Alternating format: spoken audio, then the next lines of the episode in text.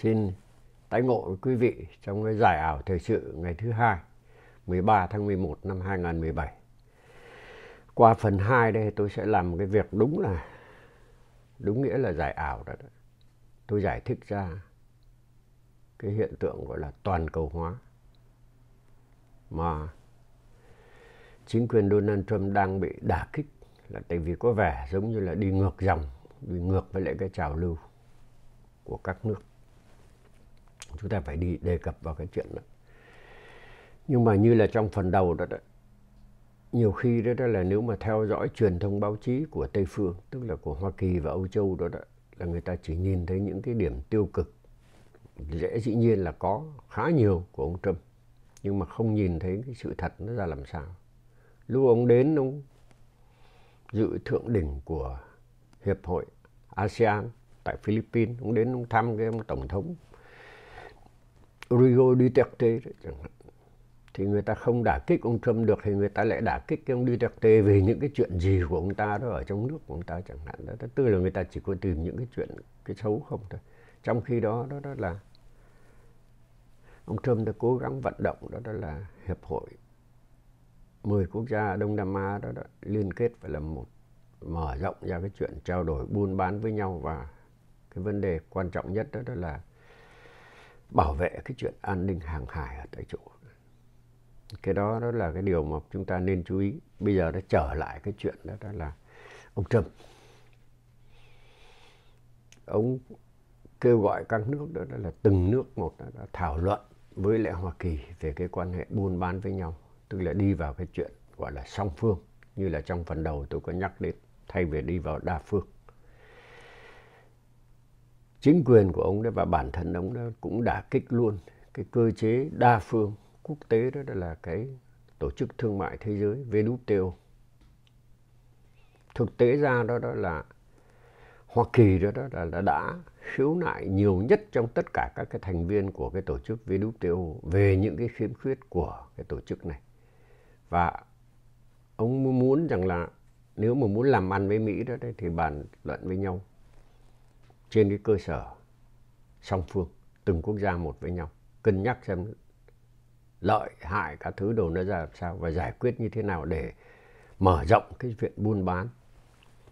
Nhưng mà chìm sâu ở bên dưới đó nó có một cái vấn đề rộng lớn hơn. Sau đệ nhị thế chiến đó, đó Hoa Kỳ là cường quốc không có bị gọi là thiệt hại về chiến tranh nhiều như là các cái nước Âu Châu hay là các cái nước Á Châu. Và Hoa Kỳ khi đó đó, đó có cái thế mạnh để giúp đỡ các quốc gia khác đó, là tái thiết và phát triển. Điều đó là chúng ta không nên quên từ cái kế hoạch mặc dù viện trợ cho Âu Châu sang đến việc mà trong quan hệ buôn bán với lại một nước cừu thù mà đã lãnh bom nguyên tử của mình đó là Nhật Bản Hoa Kỳ tạo điều kiện cho nước Nhật đó, đó trở thành thịnh vượng và có cái lợi thế rất cao trong cái việc buôn bán với nước Mỹ. Ngược lại đó, đó thì Hoa Kỳ đó, đó là cần một cái đồng minh chiến lược trong cái thời kỳ chiến tranh lạnh, cần nước Nhật ở trong cái vai trò đó. Với cái sự bảo vệ, với cái gọi là cây dù nguyên tử của nước Mỹ đó, đó là một cái gần như là một cái thế phân công lao động. Nước Nhật đó, đó như là kỳ trước lúc mà nói về trường hợp của Nhật Bản đó, đó không phải đầu tư nhiều vào lĩnh vực quốc phòng để tự vệ tại vì nước Mỹ đã đã đảm bảo cái việc đó thì dồn sức đầu tư vào phát triển kinh tế và trở thành một quốc gia giàu mạnh rất nhanh các quốc gia khác ở bên Âu Châu cũng vậy nữa Âu Châu đó, mà có được tự do và độc lập đó, trước cái đà bành trướng của Liên bang Xô Viết thì chính là nhờ Minh ước Bắc Đại Tây Dương, NATO. Mà cái phần chính đó, đó đóng góp vào trong đó về tiền bạc lẫn về cái khả năng quân sự đó cũng lại là Hoa Kỳ. Trong vòng 70 năm, nước Mỹ đó, đó là đã trải mỏng phương tiện, tạo điều kiện cho các cái quốc gia khác được bảo vệ về an ninh và phát triển về kinh tế. Nó đưa đến cái kết quả sau cùng mà không phải là từ chính quyền Trump từ nhiều năm nay rồi từ cả chục năm nay rồi là Hoa Kỳ đó là bị nhập siêu nhập nhiều hơn xuất khi mà nhập siêu như vậy trong cái việc buôn bán như vậy đó, đó thì có một số những cái thành phần người dân của Mỹ đó, hoặc một số thành phần doanh nghiệp Mỹ đó cạnh tranh không nổi cải thiện tay nghề không kịp mất việc làm thì họ gặp những cái khó khăn của họ. Và vì vậy đó, đó là họ đặt lại vấn đề. Và sở dĩ họ đặt lại vấn đề như vậy đó, đó là vì cái quyền lợi của họ ở trong nước. Và trong một cái nền dân chủ đó, đó chủ quyền của quốc gia nó quan trọng. Thì họ nói rằng là chủ quyền của quốc gia ở đâu? Mà tại sao đó, đó là vì những cái cam kết quốc tế gì đó đó, đó mà nước Mỹ đó là gây thiệt hại cho họ. Và cái phản ứng đó của người dân đó, đó nó mới khiến cho một nhân vật chưa bao giờ hoạt động chính trị hết tất cả. Không có một tí kinh nghiệm này tất cả là ông Donald Trump ông đắc cử. Thì ông căn cứ trên cái gọi là lòng dân đó ông mới nói rằng là không nước Mỹ trên hết. Và đến khi trong cái chuyến Á Du vừa rồi đó công du Á Châu vừa rồi đó ông nói rằng là quý vị cũng nên như vậy. Quý vị phải nhìn cái quyền lợi của quốc gia của quý vị quyền lợi của người dân của mà quý vị đang lãnh đạo đó đó phải coi cái đó nó là trên hết. Thì cái đó nó có cái điều nó hợp lý của nó. Cái điều mà nó làm cho nhiều người không hiểu và tiếp tục đả kích chửi bới ông Trump nhất là các cái nước Âu Châu. Và cái truyền thông thiên tả ở bên Mỹ này đó, nói rằng là tại sao nước Mỹ lại trở thành ích kỷ như vậy. Điều đó nó sai. Tại vì trong vòng mấy chục năm vừa rồi đó, đó cái quyền lợi của người dân trong từng nước một tại Âu Châu hoặc là tại Hoa Kỳ đó, đó đã bị hy sinh qua những cái quyết định gọi là quốc tế đó. Tức là các quốc gia đó, đó đang từ từ đó, đó quên dần cái người dân của mình, quên dần cái quyền lợi của người dân mà thỏa thuận với nhau trong những cái khuôn khổ quốc tế do những công chức quốc tế quyết định với nhau. Điển hình là cái chuyện xảy ra bên Âu Châu.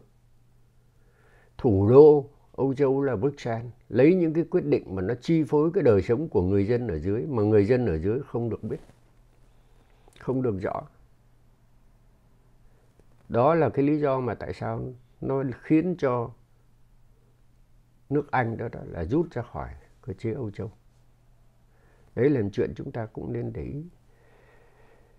Bên này cũng vậy nữa, phía Hoa Kỳ cũng vậy nữa. Chúng ta đã nhìn thấy rằng là trong 8 năm vừa rồi của chính quyền Barack Obama đó, đó ông lấy những cái quyết định nó ảnh hưởng đến đời sống của người dân mà ông biết rằng là những cái quyết định đó không được quốc hội chấp thuận tại vì không có đủ đa số. Dù rằng là lúc đó, có thể rằng là đảng dân chủ của ông đó đã kiểm soát cả thượng viện lẫn hạ viện. Ông lấy những cái quyết định mà có tính chất hành pháp, hoặc là ông lấy những cái quyết định mà dựa trên cam kết với quốc tế. Thí dụ như là liên hiệp quốc, vân vân, tức là dùng những cái cơ chế quốc tế để chi phối cái đời sống quốc gia. Và cái phản ứng ngược đó, nó mới dẫn đến một cái người giống như là Donald Trump đắc cử tổng thống và bây giờ ông đặt lại vấn đề nó là như vậy thì tức là nó trở lại cái chuyện đó. Quốc tế hóa quan hệ giữa các nước với nhau. Nó khiến cho những cái cơ chế quốc tế và những người không được người dân bầu lên đó, đó những công chức quốc tế ở trong những cái định chế đó. Thí dụ như là liên âu. Thí dụ như là liên hiệp quốc. Thí dụ như kể cả ngân hàng thế giới hay là quỹ tiền tệ quốc tế vân vân đó. Thì những cái cơ chế hay là những cái định chế quốc tế đó, đó đưa ra những cái quyết định mà nó chi phối cái đời sống của người dân ở dưới mà người dân đó không có được quyền nói. Thì người dân đó họ phản ảnh qua cái cuộc bầu cử của họ. Họ bảo rằng là không chúng tôi muốn rằng là cái quyền người dân hay là cái tự do dân chủ mà quý vị đề cao đó, đó nó phải được thể hiện rõ ràng. Và tôi bầu lên những cái người lãnh đạo để người lãnh đạo đó đặt lại vấn đề với lại các cái cơ chế quốc tế đó thì tức là chúng ta đang thấy lại một cái hơi lạ. Chủ nghĩa quốc gia dân tộc đang hồi sinh. Và họ coi cái quyền lợi của quốc gia dân tộc đó, đó quan trọng hơn là quyền lợi của quốc tế. Ông Trump ông làm như vậy và ông nói ra như vậy. Có một người nói không khác gì ông ta cả thì lại được vỗ tay. Đó là trường hợp của tập cận bình. Chủ nghĩa quốc gia dân tộc. Quan trọng nhất là chủ nghĩa đại hán đó, của hán tộc của người trung hoa đó, đó từ năm 2001 cho đến bây giờ 17 năm vừa rồi đó là Trung Quốc đang đi theo cái trào lưu đó. Và coi cái đó là trên hết. Nhưng mà được phản ảnh qua cái chủ trương của Đảng theo nguyên tắc dân chủ tập trung đó. Người Tàu đó, đó là đang nói rằng là quyền lợi của nước Tàu là trên hết. Sau hơn một thế kỷ đó là bị liệt cường sâu xé và bây giờ đó, đó là họ ủy nhiệm cho một cái đảng độc quyền và cái đảng độc tài đó đó là thể hiện cái quyền lợi đó của họ không ai nhìn thấy cái mâu thuẫn ở trong cái lý luận trong khi tập cận bình cứ nói đến kêu gọi ca tụng toàn cầu hóa mà bên trong đó đó là ngăn che chắn bảo vệ cái quyền lợi của nước tàu. Cái quyền lợi của nước tàu đó là do đảng cộng sản đó, đó Trung Hoa đó, đó trình bày thể hiện hoặc là quản lý. Quyền lợi nước tàu đó là quyền lợi của những cái doanh nghiệp nhà nước. Người ta không nhìn thấy cái đó đó là cái mâu thuẫn. Người ta không nhìn thấy rằng là kinh tế của Trung Quốc là vẫn chưa có cái quy chế gọi là kinh tế thị trường. Mà người ta chỉ có đả kích bên phía bên này. Thì bên phía bên này đó mình phải ngồi mình nhìn lại xem rằng là cái điều ông Trump nói đó, đó nó phi lý nó hợp lý. Tôi nghĩ rằng là nó hợp lý.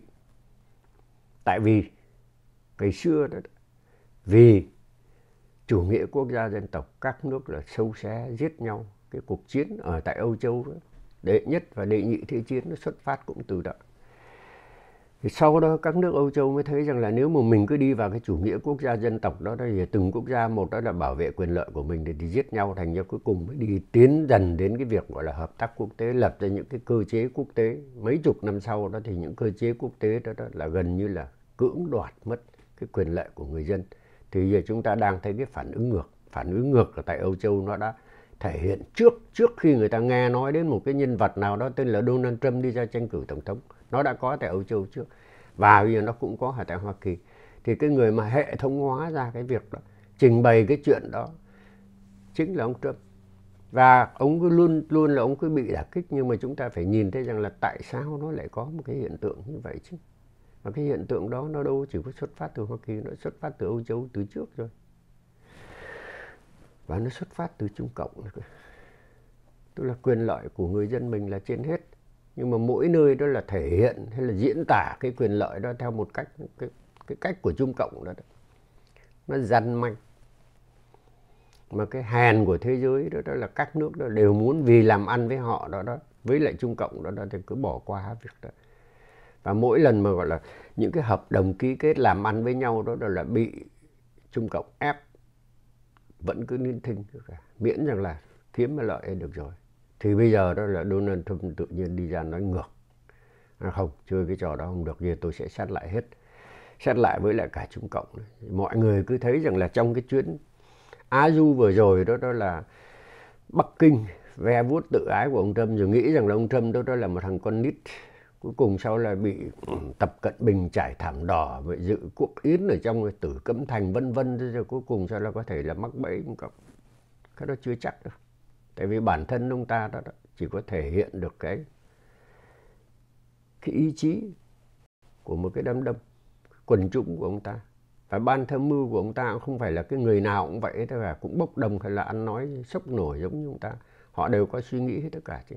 Và tôi nghĩ rằng là trong tương lai đó họ sẽ còn dàn trận với lại Trung Cộng trên cái mặt trận mậu dịch. Và càng ngày càng gay gắt chứ nó không có dễ dàng gì đâu. Và nó lại còn kết hợp với lại cái yếu tố an ninh nữa thì cái điều đó đó là nó mới quan trọng. Và chúng ta nên nhìn lại sự thể đó một cái cách lạnh lùng tỉnh táo để hiểu rằng là tại sao nước Mỹ bây giờ lại đi đến cái giai đoạn nó như thế này. Cái giai đoạn đó, đó tôi cho rằng là nó có cái logic nó có cái sự hợp lý của nó. Và cái đó nó đã xuất phát từ Âu Châu từ trước. Khi chúng ta thấy hết quốc gia này đến quốc gia kia đó là đang có những cái phản ứng gọi là bảo vệ quyền lợi quốc gia dân tộc thậm chí những cái đảng gọi là cực hữu đó, đó đảng gọi là quốc gia quá khích đó là đang nổi lên ở nhiều nơi. Ngay tuần này chúng ta đã nhìn thấy ở Ba Lan đó, đó là họ đang biểu tình như vậy cái phản ứng đó nó đang có và nó đã có xuất phát từ Âu Châu trước. Rồi nó mới đi đến Hoa Kỳ. Trong cái cuộc bầu cử tổng thống năm ngoái cả cái hiệp ước xuyên đối tác xuyên Thái Bình Dương đó chẳng hạn đó là đều bị đảng Dân Chủ đa số đó, đó là bác bỏ rồi đảng Cộng Hòa mới bọc xuôi theo. Là tại vì họ nhìn thấy trong cái nội dung của những cái cam kết của TPP đó nó đi vào những cái chi tiết quá đáng và nó chi phối cái đời sống cái người dân hay là nó chi phối các cái hệ thống luật lệ doanh nghiệp của Mỹ đó, đó quá nặng. Thì chính vì vậy đó đó mà Quốc hội của Hoa Kỳ khóa 114 không có thông qua cái đó. Dù rằng là ông Tổng thống lúc đó là Barack Obama vận động kêu gọi. Người ta quên cái chuyện đó. Sau đó đó thì trong cái cuộc tranh cử đó, ông Trump ông cũng đồng ý với lại đối thủ phía bên kia là bà Hillary Clinton, đó là cũng bác bỏ cái hiệp ước gọi là TPP đó. Thành ra nhậm chức ngày 20 thì ngày 21 đó là ông ký, ông rút khỏi cái chuyện đó bây giờ mọi người đó là một cái cách phiếm diện lười biếng nó nói là tại vì ông Trump không tại vì cả nước Mỹ lúc đó bác bỏ cái chuyện đó. và cái tuần vừa rồi đó là chúng ta đã nhìn thấy cái trường hợp y hệt như vậy ở ngay tại APEC người ta tưởng rằng là trong cái thượng đỉnh APEC thì các quốc gia còn lại tức là 11 nước còn lại của cái hiệp ước xuyên Thái Bình Dương đó, đó là có thể rằng là sẽ dàn xếp đặng để có khi đi đến cái chuyện ký kết chung. Nào ngờ Thủ tướng Canada lúc đó ông Trudeau không có tham dự cái buổi họp đó. Rồi bắt đầu cằn nhằn đặt ra vấn đề làm cái đó nó trễ mất một ngày. Và trong khi đó đó, đó là Nhật Bản và Úc đó là muốn thúc đẩy cái hiệp ước đó là tiến hành càng sớm càng hay. Nhưng mà Canada nhìn lại và thấy rằng là nó có những cái mâu thuẫn về quyền lợi. Căn cứ trên những cái gì mà thủ đô Ottawa đó, bản tính đó, đó thì nó có. Toronto hay là Quebec họ có những cái quan điểm khác. Ngay trong nội bộ. Thế thì giờ cái quyền lợi của các cái tỉnh đó so với lại cái nhìn của trung ương đó ở tại thủ đô đó, đó nó có khác. Cuối cùng đó, đó là trễ mất một ngày và về sau đó đó là nước Nhật lại cố gắng thúc đẩy làm tiếp đặng đề ra đưa ra một cái đề nghị khác. Rồi cái TPP đó là may lắm thì mới có thể là thành hình trong vòng 3 tháng nữa. Đó là may lắm thế thì cái phản ứng tại sao đó đó, nó đưa đến cái trở ngại đó. Mọi người cứ tưởng rằng là cái TPP 11 tức là không có nước Mỹ đó, còn lại 11 quốc gia còn lại với nhau, cuối cùng sẽ là nhờ cái thượng đỉnh APEC có thể thành hình, nó vẫn chưa thành hình. Và vẫn có những cái trở ngại, và những cái trở ngại đó không phải là tại vì nước Mỹ không có mặt. Trở ngại đó là tại vì một số thành viên ở trong đó, một số quốc gia ở trong đó đó là thấy nó có vấn đề thế và nhân tiện lúc đó đó, đó là một số quốc gia khác là, là cũng lại gài vào những cái điều kiện Malaysia phía Việt Nam cũng vậy. Gài vào một số cái điều kiện đó, đó là để tránh bị gọi là quốc tế chi phối về những cái điều nó bất lợi cho mình. Thí dụ như là cái vấn đề luật lệ về lao động của tại Việt Nam chẳng hạn cái vấn đề môi trường cái môi sinh mà không có được bảo vệ chẳng hạn đó, đó. Thì chúng ta đều thấy cái điều đó nó đang xảy ra. Nó là cái thực tế khiến cho những cái cam kết quốc tế đó, đó nó mất dần giá trị. Tại vì sau khi cam kết xong đó, đó vẫn phủ nhận vẫn vi phạm cái đó cũng không có bị trừng phạt gì cả. Những cái cam kết quốc tế về luật biển chẳng hạn đó là trường hợp của Trung Cộng. Tranh chấp với lại Philippines bị tòa án trọng tài quốc tế đó là, là lên tiếng. Phê phán hẳn hoi họ cũng vẫn không tôn trọng thế thì việc gì chúng ta phải tôn trọng những cái cam kết quốc tế mà nước khác không tôn trọng, thì nước nào cũng tìm cách xé rào hết Hoa Kỳ là cái nước có cái người lãnh đạo rất là sòng phẳng, nói thẳng ra cái điều đó và nói rằng là không, chúng tôi phải đi nghiên cứu lại chúng tôi thấy rằng là những cái cam kết quốc tế, thí dụ như là cái hiệp hiệp ước tự do thương mại Bắc Mỹ rồi nó có những cái bất lợi cho nước Mỹ thì chúng tôi thảo luận lại với nhau. Giờ thì Canada vừa rồi cũng vậy nữa. trong cái thượng đỉnh EPEC thì cũng thấy rằng là ừ thì tại vì chúng tôi phải thảo luận lại với lại Mexico trong khuôn khổ kia thành ra vì vậy chúng tôi từ chối. Tại, tại vì chúng tôi cũng không có muốn rằng là bây giờ là phải đi phải nhập cảng sữa chứ các thứ gì cái đó là nó có những cái ngành của họ họ phải được bảo vệ ở tại Canada. Không muốn rằng là phải nhập cảng đâu sữa hay là thực phẩm cái thứ gì đó là từ New Zealand qua chẳng hạn đó, đó. Thì đó là về cái quyền lợi của họ và họ đều gây ra những cái cản trở đó chứ nó không chỉ có mình nước Mỹ không thôi. Khi mà chúng ta nhìn thấy trên toàn cảnh như vậy thì chúng ta mới dần dần thì mới hiểu được rằng là cái điều ông Trump nói đó, đó cái lối nói của ông đó, đó nó gây bực bội cái đó đúng. Cái lối nói rất sóc óc ông cứ, ông cứ lên Twitter ông cứ phang thẳng đi nhưng mà cái chủ trương của ông đó, đó nó có cái sự hợp lý của nó chứ không phải là không và chúng ta nên tự chuẩn bị. Tại vì cái đó nó là một cái trào lưu, không phải là nó xuất phát từ nước Mỹ, mà nó là trào lưu chung ở trên thế giới. Và nó đã xuất phát tại Trung Cộng, mà chúng ta không để ý. Nó đã xuất phát tại Âu Châu, nó khiến cho Liên Âu bây giờ đó là đang đi vào khủng hoảng. Chúng ta không để ý. Chúng ta chỉ có nhìn thấy là phía phía Hoa Kỳ, chúng ta nói rằng là tất cả là tại vì cái anh Donald Trump này dớ dẩn quá. Tự nhiên đánh đòi xé chiếu ngồi riêng. Không. Nó là một cái làn sóng đáy nó đang dội lên. Và ở trên đỉnh sóng đó thì có một cái người hay ăn nói lung tung đó là ông Trump. Nhưng mà cái gì đưa ông lên và cái gì nó khiến cho nước Mỹ đó bây giờ phải ngồi xét lại chuyện đó. Cái gì đó đó, đó tất cả những cái động lực những cái chuyển động lớn ở trên thế giới. Chứ nó không phải rằng là một cá nhân đó đó mà tạo ra một cái chuyện ngược ngạo ngược đời giống như là Donald Trump và lúc đó mình mới nhìn ngược lại đó là bên phía bên kia của Thái Bình Dương. Tập Cận Bình đó, đó cũng có cái chủ trương tương tự như vậy. Miệng thì nói đến quốc tế hóa miệng thì nói đến tự do thương mại miệng thì nói đến giống như là người vô địch của toàn cầu hóa. Mà trong khi đó là thực tế đó là vẫn ưu tiên bảo vệ quyền lợi của hán tộc của nước tàu. Và còn dùng cái sức mạnh kinh tế đó đặng để có cái sức mạnh quân sự khuynh đảo các quốc gia khác. Và đến khi các quốc gia khác là gặp nguy nan đó, đó thì lại kêu gọi Hoa Kỳ. Thì nước Mỹ phải nói không? Đúng rồi an ninh quý vị bị đe dọa. Nếu mà như vậy thì quý vị phải hợp tác với chúng tôi và nếu mà quý vị sợ hỏa tiễn như các thứ gì của họ đó thì quý vị có thể là mua võ khí của chúng tôi. Thì lúc đó đó là người ta lại nói rằng là cái anh thâm này là là con buôn. Rồi nước Mỹ là đi dụ các nước khác để đi bán võ khí để trục lợi. Các quốc gia khác không bị đe dọa thì mắc mớ gì phải đi mua võ khí của nước Mỹ làm chi? Thì các quốc gia khác là đang bị đe dọa chứ. Thì nước Mỹ mà nếu quý vị đe dọa đó thì cộng tác với chúng tôi, giải quyết cái vấn đề buôn bán với nhau một những cái hay nhất là quý vị đi mua võ khí của tôi thì rất nó hoàn toàn nó hợp lý. Nó lạnh lùng nhưng mà nó đúng đắn. Nếu chúng ta nhìn như vậy thì có lẽ là chúng ta sẽ tỉnh táo hơn trong cái cách suy nghĩ về cái quan hệ giữa các quốc gia với nhau.